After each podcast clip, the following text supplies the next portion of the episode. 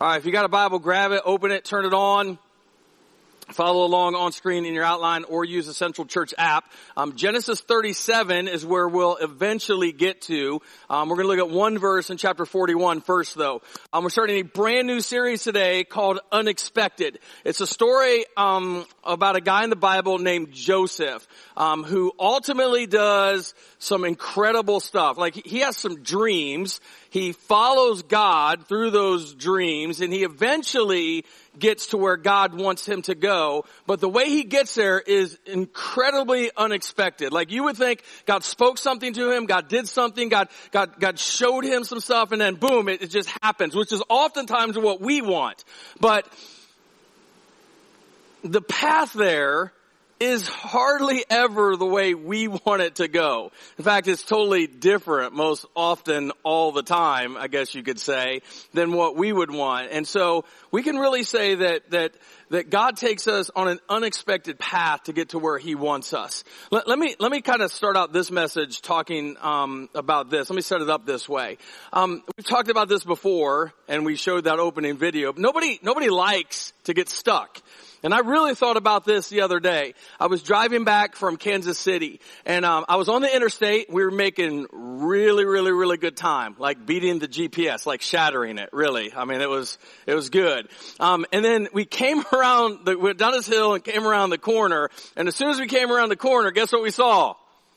Brake lights, right? As far as the eye could see. And in that moment, for the, like not even that moment, for the next of what felt like forever, Chloe and I are stuck in traffic, which is the absolute worst for me. Does that frustrate anybody else but me? Am I like the only one? I love, love, my wife is in Indiana right now and she's talking about how bad traffic is. The, the best thing I love about living in a small town is there's not a lot of traffic here. There's 57 stoplights in town, but there's not, there's not a lot of traffic, right? So that's good. So when I get there, I like, I flash back to big city stuff and it's just like, oh, why are we stuck here right now. Like, why are we, this is the interstate. We're supposed to be moving. You're supposed to flow. Oh, somebody's windshield wiper fell off. That's why we're stopping. Sweet. That's like awesome. Like everybody slow down to look at that. That's, that's great. None of us like to get stuck. We don't like to be stuck in traffic. We wouldn't like to be stuck on the escalator. We don't like to be stuck. And the reason I want to start, start out talking about being stuck is because maybe some of you, like that's how you feel in life right now. Just stuck. And you feel like you're at a place that you never, ever, ever, ever thought that you would be. And, and by that I mean, if somebody would have told you five years ago, ten years ago, fifteen years ago, that this is where you'd be at today, you, you would have said, nope, not me. Uh, stuff like that happens to other people. People go through that, but, but not, not me. And because of that, maybe today you feel like you're stuck. Or, or maybe your word isn't stuck. Maybe, maybe your word is abandoned. Maybe that's how you, you feel. Or, or maybe you're confused, um, as to what's happening, what's going on around you. Or maybe you feel like you're even being punished by others or even being punished by God. But this is what I believe with all my heart as we start out this series that you may not be where you want to be, but I want you to walk out of this room today knowing that even though you may not be where you want to be or need to be, like, like you feel like you're not necessarily there, I want to tell you that you're on the way. I mean, you might not be where you want to be, but you're one step closer to where God wants you to be. You might not be where you need to be, but today I want you to know you're one step closer to where God wants you to be. Maybe not where you want to be, but where God wants you to be. Because even in traffic, even though you can see all the brake lights and you're riding your own brake, eventually you get to where you're going. And as followers of Jesus, eventually we get to where God wants us to go. In His time, right? Not our time. And so instead of having the mindset of, oh, I'm just stuck, and this is all I'll ever be, and this is all I'm ever going to do, I'm hoping and praying that throughout this series and starting today, we can walk out of here saying, I'm on the way to immeasurably more than I could ever ask or imagine because that's the God that we have. The God who takes us beyond immeasurably more than we could ever ask or imagine. Listen, listen. We serve a God that leads us to promotion, not punishment. Now, We're going to start every single message in this series with this verse. And the reason why is because I want us to have in mind the end of the story as we walk through all the unexpected things that happen in the story. Again, there's a guy named Joseph in the Old Testament. He goes on a show called Egypt's Got Talent and he wins. Like, gets the golden buzzer from Pharaoh and the confetti falls. So not really, that's not really what happens, but sort of kinda. And the Bible tells us this in Genesis chapter 41 verse 41. Pharaoh said to Joseph, I hereby put you in charge of the entire land of Egypt. Now this is a big deal. Let me tell you why it's a big deal. Joe is a country boy from the sticks. I mean, Joseph wasn't from Egypt. He wasn't even Egyptian. And so for Joseph to be put second in command over the largest empire in the world when he wasn't even from there, that's a big deal. Yes or no? Yeah, we would all agree. Like, like, like, like that just doesn't just normally happen. So how does it happen? How does Joseph get there? Because a lot of times we'll look at people, um, especially in the Bible, we'll look at stories and we'll be like, oh my gosh, that's like an overnight success. There is no such thing as an overnight success. Like I will guarantee you one thing. If somebody is standing on a mountaintop, they had to walk through hell to get to the top of that mountain. So just looking at this from the surface, it looks like, oh my gosh, Joseph has it all together. Like that's the life I want. I mean, second in command. I mean, I'd, I'd like, let's be honest, I'd like to be first in command, right? right? Everybody here would like to be first, but second in command over the uh, entire nation of Egypt, the biggest empire in the entire world. Like that's a pretty cool gig. Joseph had it going on. Joseph had all the economic resources he could ever wanted or needed. Like, like he is set up with everything he would ever need. But his story didn't start out that way.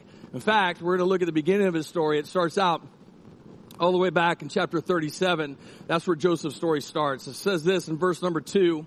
This is the account of Jacob and his family. Now, let me, let me stop and, because I can't just skip over that. We got to talk about that. It's a big statement. Jacob and his family. Jacob's family was jacked up. How many of you know somebody that's got jacked up family? How many of you are in a jacked up family? Some of your hands went even higher right there. I'm telling you, I've got a messed up extended family. I mean, I can't even tell you some of the stories about my family. And this is central. We talk about a lot of bad stuff, right? And, and you probably could do some of the same thing. We could all, we could all tell stories about how jacked up our family is. However, here's the thing. As jacked up as we would say our families are, nobody in this room had a family as jacked up as Jacob's. Now, some of you might disagree. Well, Pastor, you ain't never seen my family. Well, hold on. Let me explain. He had four wives. Four. Like, got you beat right there. And the wives in Genesis chapter 34 and 35 got into competition to see who could have the most children with Jacob. It's, it's crazy. It's like Jerry Springer meets Girls Gone Wild at the beach, right? I mean, that's pretty much what's going on. Like, no, nobody's excited about that. Like, maybe Jacob is, okay, I guess we gotta try again. I, I don't know. This is in the Bible, I promise. I'm not make, probably not the Jerry Springer part. But anyway, like it's, it's there. And so they have this competition and Jacob ends up having all these kids and he has 12 boys. 12. How many? 12 boys. Can you imagine having 12 boys?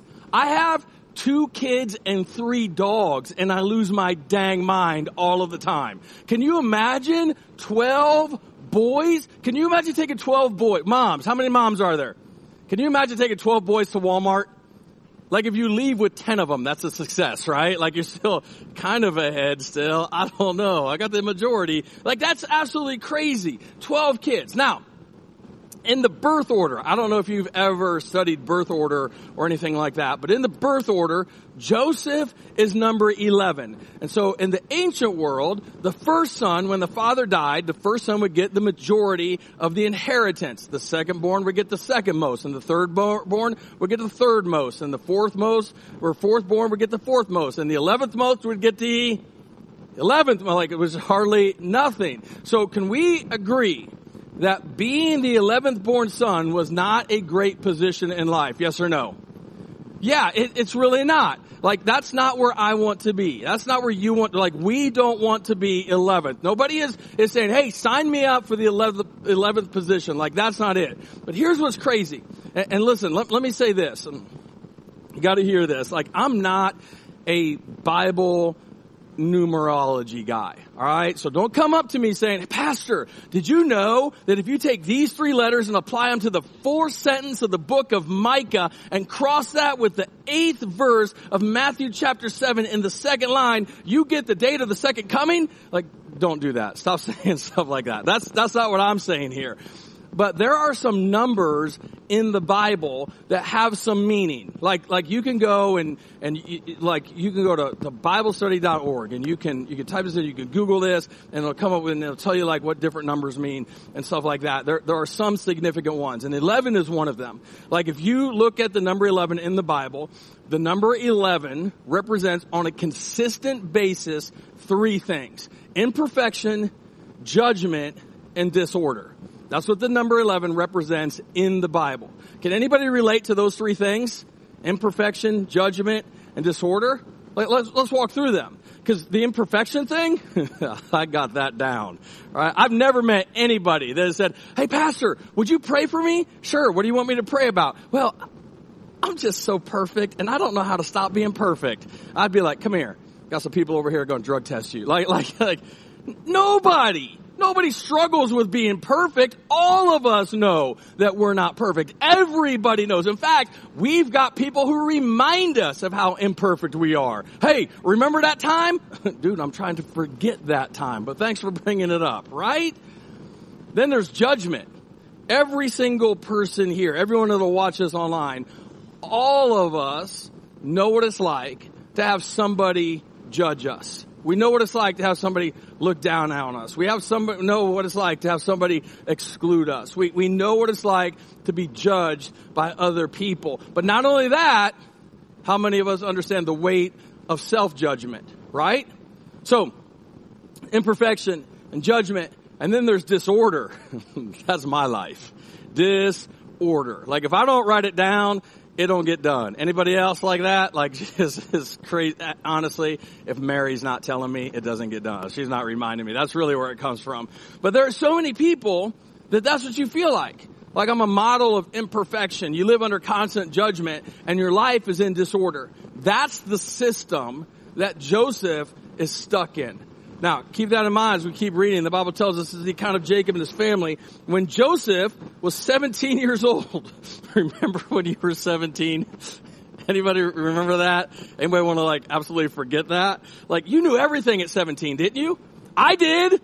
I knew it all. And then the older I've gotten, the dumber I have gotten. But man, when I was 17, I knew everything there was to know. Thank God social media did not exist when I was 17. I wouldn't be here today. It's probably another message for another time. But 17. Joseph was 17 years old. He often tended his father's flocks. He worked for his half brothers, the sons of his father's wives, Bilhah and Zilpah. Those are some great names. Use those next, next baby born here in Central. We'll give you a free shirt. Um, but, but I haven't preached in two weeks, so it's cool. But Joseph reported to his father some of the bad things his brother were doing. So, so Joseph is a tattletale, right? This, Joseph's got all kinds of problems going on. And Joseph, don't miss this, Joseph is stuck. He's stuck in a system where he's always going to be number 11. He's got a dead end job working for his half brothers. I mean, Joseph is not in an ideal place doing ideal things. He's not living immeasurably more than all we could ask or imagine. Joseph was not second in command over all of Egypt. And don't miss this, not only was not second in command over all of Egypt, he's not even second in command over his family. He's stuck in a position where something supernatural doesn't happen, he's always going to be there. Which, by the way, where some of us feel like we are on a daily basis. We look at our lives. We look at the, the last two months. And we look at the next two months and we say, I'm stuck. I'm stuck. I'm stuck. I'm stuck here and I'm single. I'm stuck and I'm anxious. I'm stuck and I'm depressed. I'm stuck and I'm addicted. I'm stuck and I'm worried. I'm stuck and I don't have a job. We talk about how stuck we are and we feel like we're so stuck that nothing can ever get us out of the pit that we have wound up in. But that is where God comes in and moves. Watch this, verse 3. Jacob loved Joseph, which is always great to be loved by your dad. Jacob loved Joseph more than any of his other children because Joseph had been born to him in his old age. So one day, Jacob had a special gift made for Joseph, a beautiful robe. Now, if you've got any type of Bible background or knowledge, this is Joseph's coat of many colors. And he wears it proudly. And every time we talk about Joseph and his, his coat of many colors, we, we, we talk about how great it is and we kind of admire that Joseph wore this coat. But don't miss this, because think about this. I thought about this um, over the past several weeks as I'm putting this series together. The coat that he wore that was beautiful, that we talk about all the time, identified him with the system that he was stuck in. Because as long as he wore that coat, he's always going to be number 11. It's a label that the father put on him that on the surface looks good, but it doesn't benefit him at all. Have you ever been labeled? Have you ever labeled yourself? Have you ever let anybody else label you? I, I think we all have. Like that, that's not the point of the message, but it's right here in the text, and so I want to say it before we move on. Labeled. He's labeled by what's been put on him. And look at this, verse 4. But his brothers hated Joseph. Hold on. He's number 11. He's not a threat to them. He's not going to get more inheritance. I mean, maybe to number 12 is a bad deal, but to everybody else, he's not a threat. But his brothers hated Joseph because their father loved him more than the rest of them. They couldn't say a kind word to him. One night, Joseph had a dream and when he told his brothers about it, they hated him more than ever. Now we'll talk about this dream and another dream um, over the next several weeks. But for today, there's a word that appears in verse four and verse five that sticks out. It rhymes with great, but it's not great. It's the word what? Hate, right? It's hate. They hated him. Hate is a big word. But listen to me. It doesn't matter, it doesn't matter here who you are, it doesn't matter what industry you're in.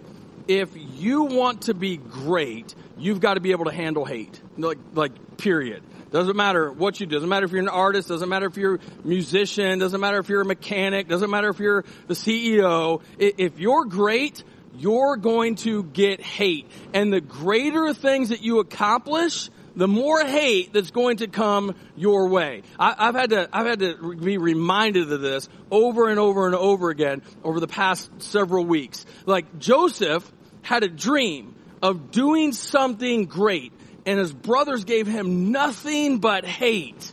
Now, let's talk about the stress that comes from hate. Because we'd all agree that there's a lot of stress that comes from people hating you, right? Because, one of the things one of the biggest things that stress people out in our society today, one of the biggest stressors is there are people in this room that you allow the hate that comes through your cell phone to hijack your emotions for the rest of the day. People that don't even know you taking pot shots at you and you allow it to, to take the joy and, and, and rob you of the potential of your future because I'm a Karen 27 said something about you and she doesn't even know you but you carry the weight that you don't need to carry. Let, let, let me use this illustration. Let's say, let's say hypothetically, right, that you're having, um, you and I, we're, we're having lunch at, I don't know, let's say Bordneros. Let's just say that's, that's where we're eating at, right? And, uh, did, did, was this thing not been on the whole time? Um, I told you um, that I'm having like some back problems. Like, hey man, my back really hurts, and you're like, really? I say, yeah, it's hurting. I can't really get it to feel good. I mean, it's just throughout the day, it just keeps getting worse and worse and worse. And you say, okay, well, kind of like walk me through your day. Like, what, what, what, what do you do? And I tell you, well, every day I wake up and I strap on a 200 pound backpack, and then I get up and I walk outside, and right there you stop me, and you say, well, hey man, I think I just discovered your problem. What's that?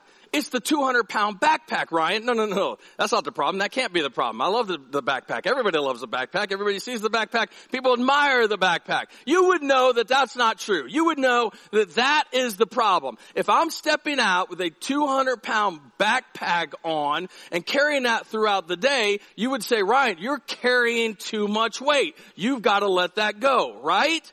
Well, flip that back into this other illustration. Some people in this room, some people online, like you're carrying too much weight. You need to, you need to let this thing go. You, you really do. Like people who don't know you cannot define you. But, but Ryan, they don't like my picture. You know what? They don't like anybody's picture, right? You're not going to please everyone. So stop trying. Listen, this doesn't come from me. It comes from what Jesus said. Jesus is a really awesome guy. He did some really cool stuff. Um, he said this in Luke chapter 7 verse 30. For John the Baptist didn't spend his time eating bread, which he was on the keto diet or something, or drinking wine, which he was obviously Baptist. Because let's be honest, John the Methodist would have been hammered.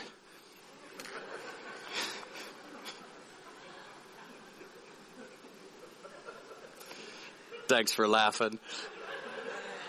I love telling that joke every time. Every time.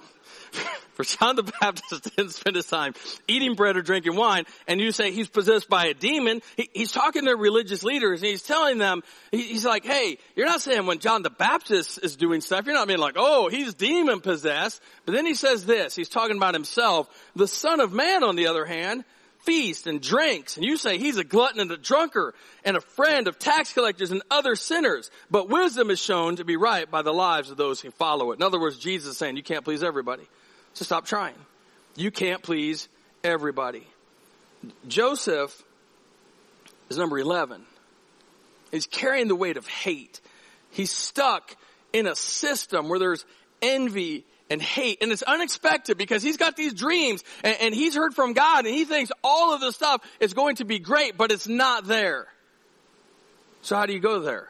How do you go from there to second in command over Egypt? Because second in command of Egypt, that's a big deal. In, in the church world, we would call that a mountaintop experience, right? But listen, one of the things that we've got to understand is to get to the mountain, oftentimes we have to walk through the valley. And sometimes that valley is absolute hell on earth. Watch what happens. Watch the unexpected in Joseph's life. Verse 18. When Joseph's brothers saw him coming, now let me kind of back up and tell you what has happened up until this point because we skipped a bunch of verses.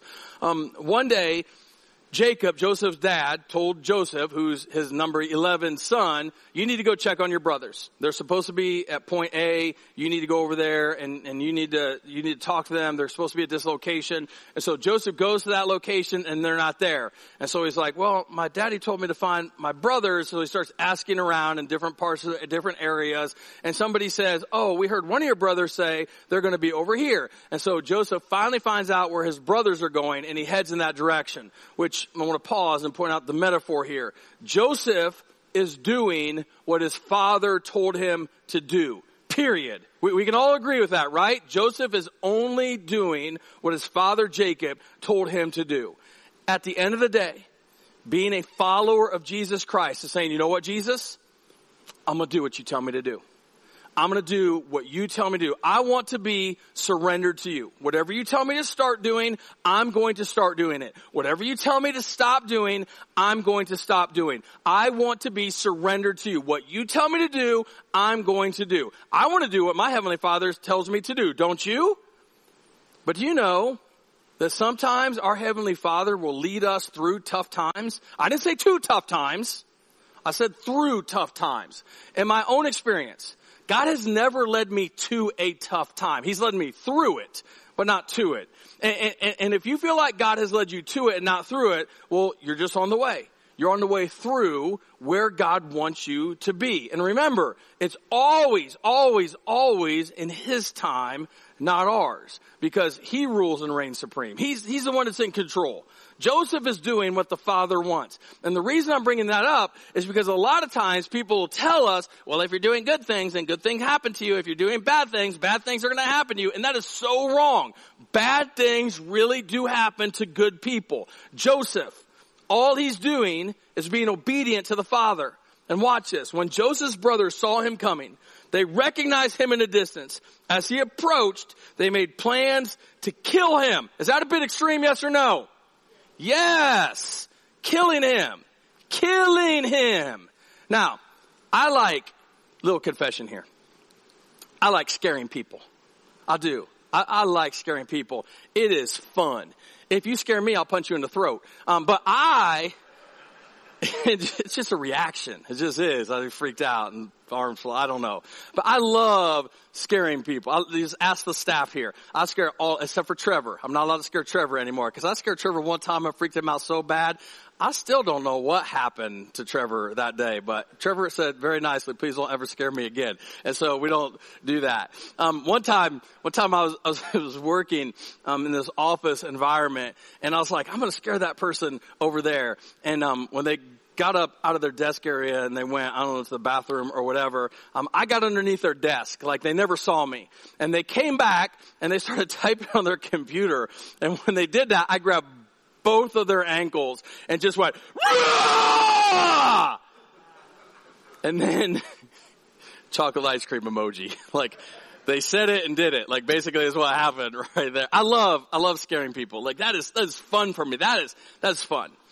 But killing someone, I mean, when you're that angry, that's a problem. And, and then think about this. This isn't like a crime of passion. This isn't something that's in the moment. Like, no, no, no, no. They made plans to murder their brother. Let's kill him. I mean, he's number 11. Again, what threat is he? Let's kill him? Look at this, verse 19. Here comes the dreamer. They're making fun of him. Here comes the dreamer, they said. Come on, let's kill him. There it is again. Let's kill him and throw him into one of these cisterns. We can tell our father a wild animal has eaten him. Then we'll see what becomes of his dreams. This, this is crazy. They're going to kill him and then they're going to lie about him. They're going to turn their back on him and then they're going to lie about it. Has anybody ever turned their back on you and then lied about it? I mean, they used to be your ride or die. You, you, ever heard that expression? Ride or die? They were your ride or die, but they don't have to ride with you anymore if they kill you, right? Let, let me say this. For the person that feels like somebody turned their back on you, walked away, and, and left you for dead, listen to me, listen real closely. Right now it hurts, but five, ten years from now, you'll realize God did you a favor. That God did you a favor. And, and here's the reason I say that. It's because sometimes, sometimes we can see the attack coming. Sometimes we can feel the attack coming. Sometimes it just feels like it's this impending, like, like it's this, this weight is weighing down on us. But we see in Isaiah 54 verse 17, Isaiah says, no weapon turned against you will succeed, period. No weapon turned against you will succeed. You will silence every voice raised up, raised up to accuse you. These benefits are enjoyed by the servants of the Lord. Their vindication will come from me. I, the Lord, have spoken. Now notice the Bible never says that the weapon will not be formed against you. It says it just won't succeed. I was thinking about this as, as I was preparing this message. Um, I've had a knife pulled on me two times. I've had a gun pointed at me um, once. Don't ask what I was doing. Um, happened a long time ago. Probably another message for another time. But the point is, even though there were knives, even though there was a, a gun, they didn't prosper. They didn't succeed. And, and, that's a reminder that if you feel like the enemy's coming against you, listen, I'll say it like this. You know what the problem is so many times? And, and I know this is in my own life. We'll take and talk more about what the devil is doing in our lives than what God is doing in our lives. And, and that's crazy because God is the one who is in total control. And He's the one we need to give the glory to. Because if the enemy has formed a weapon against you, the scripture says it will not prosper. Cause, cause this, this is their plan. Kill their brother. Kill Joseph and throw him in a pit. Kill him, throw him in the pit. And then we see this in verse 21. But when Reuben heard of their scheme, he came to Joseph's rescue. Let's not kill him, he said. Why should we shed any blood? Let's just throw him in this empty cistern here in the wilderness. Then he'll die without our laying a hand on him. Reuben was secretly planning to rescue Joseph and return him to his father, which is a huge message just in that right there that we'll talk about later on in the series. This sounds really, really, really good on the surface, but at the end of the day, if Reuben rescues Joseph from this bad thing he's going to go through, guess what? Joseph is still stuck as number 11, hated, and he never makes it to Egypt. And so watch what happens next, verse 23. When Joseph arrived, his brothers ripped off the beautiful robe. C- can you imagine how confused Joseph had to have been? Hey guys, what's up? I've been looking everywhere for you. Oh, dang. Like, I mean, things go bad quickly. And they stripped the robe off of him. They grabbed him and threw him into the cistern. So they strip him naked is really what they do. And they throw him down into the ground. Now the cistern was empty. There was no water in it, which meant it's, it's gross. It's absolutely nasty. So picture this. They strip him down. They throw him in a pit. This is like the show Naked and Afraid right here in the Bible. In a pit. But Joseph didn't have to go on a reality TV show. He's legitimately naked and afraid and confused and doesn't know what the heck is going on. Stripped of his robe. The only thing in the world that he had. Stripped naked and afraid in a pit without hope. In a pit. You ever felt like you're in a pit? You ever felt that? I, I want a shirt that says pit happens. That should be like our, our next central shirts. Cause it does, right? You're in deep pit. Oh, pit. Joseph's in a pit, naked and afraid, in a pit. Now here's the question. What verse did we start out with? Genesis 41 verse 41. In Genesis 41, 41, it said Joseph was what in command? Second. Second in command over the entire nation of Egypt. But here he is in a pit. And oftentimes when we're in a pit, we see the pit as punishment. But in this story and in your story, the pit is not punishment. It's promotion to get us to where God wants us to go because God had to get him out of the system that he was stuck in and he used a pit to do it. Is that what Joseph would have, would have wanted? Uh-uh. Joseph would have like, hey man, I had this dream and I'm going to be second in charge and I'm going to rule over my brothers and sisters and the moon and the stars and all that stuff. And again, we'll talk about those things next week. I had all of that, but, but, but, but, uh, God's just going to put me there. That's what he would have loved to have happened. But God took him and God did it in his way. God had to strip him of everything that he knew so he could step into something brand new. God used a pit to get him to the palace. So the person here today that feels like you've been stripped down of everything, you've been stripped of your dignity, you feel like you've just been stripped, you feel like you lost something that you thought you would always have. People have walked away from you that you thought would always be in your life and you're in a pit. You and I need to look at this not as I'm being punished, but as where is God taking me? How is this situation making me more like Jesus. It's not punishment, it's promotion. Becoming more like Jesus is always a good thing, yes or no? Yes! Because when God's getting ready to take you somewhere, like oftentimes you, you don't feel it, right? And you definitely don't feel it when you're in a pit. But you've got to understand, listen again, I'm going to say this over and over and over and over again the next five weeks. God really is in control. He really is. He really is in control. And we need to learn in all our ways, submit to Him and lead not on our own understanding so we can get from where we are to where He wants us to go. This is where I'm going to end today and we'll pick it back up next week. Verse 25. Then just as the brothers, just as they were sitting down to eat, they looked up and they saw a caravan of camels in the distance coming towards them. It was a group of Ishmaelite traders taking a load of gum, balm, and aromatic resin from Gilead down to where? Where does it say? Egypt. And his brothers, instead of killing him, sell him to slave traders. You ever feel like that? You ever get out of the pit and it's like you get out of the pit and you think everything's going to be great, but then you go straight to prison. You ever felt like you saw the light at the end of the tunnel? Yes! But it's a train and it just like blows you over. Can you imagine Joseph? Naked and afraid.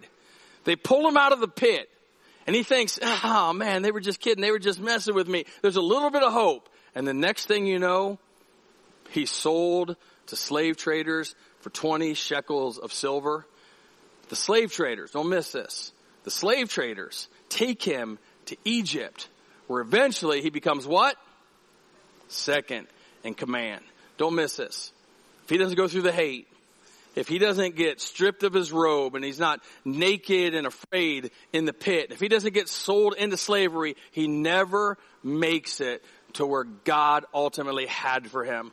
I, am not saying, listen, I'm not trying to minimize any, any of the hell on earth anybody's been through. I'm just saying God is God and we are not. And God is always going to take us from where we are to where He wants us to be. You, you might not be where you want to be right now, but by God's grace, you're on the way. Maybe you're in a pit right now. Maybe you're confused, but you're on the way to where He wants you to be. People maybe abandoned you. That's alright. L- listen, I know it hurts, but at the end of the day, you're on the way to where God wants you to be. If you're tired, don't give up because you're on the way. If you're struggling, don't give in because you're on the way. You need to realize you're not stuck. You're on the way to immeasurably more than all you could ever ask or imagine. You need to understand. The scripture says, Genesis 50 verse 20, what the enemy planned to harm you, God intended for good, to accomplish what is now being done, the saving of souls. You're on the way, ultimately, from to where he has taken you because that's been his plan all along. And you might not see the good right now, but soon you'll see the victory. In fact, when you walk out of here today, that's what I want you, that's what I want you to say. I, I know I'm going to see a victory. I know I'm going to see, a, I know I'm going to see a victory. We're going to see a victory because we're not where we want to be and we're not where we need to be, but we need to learn to submit to God and He'll take us from where we are to where we need to be. Let's pray.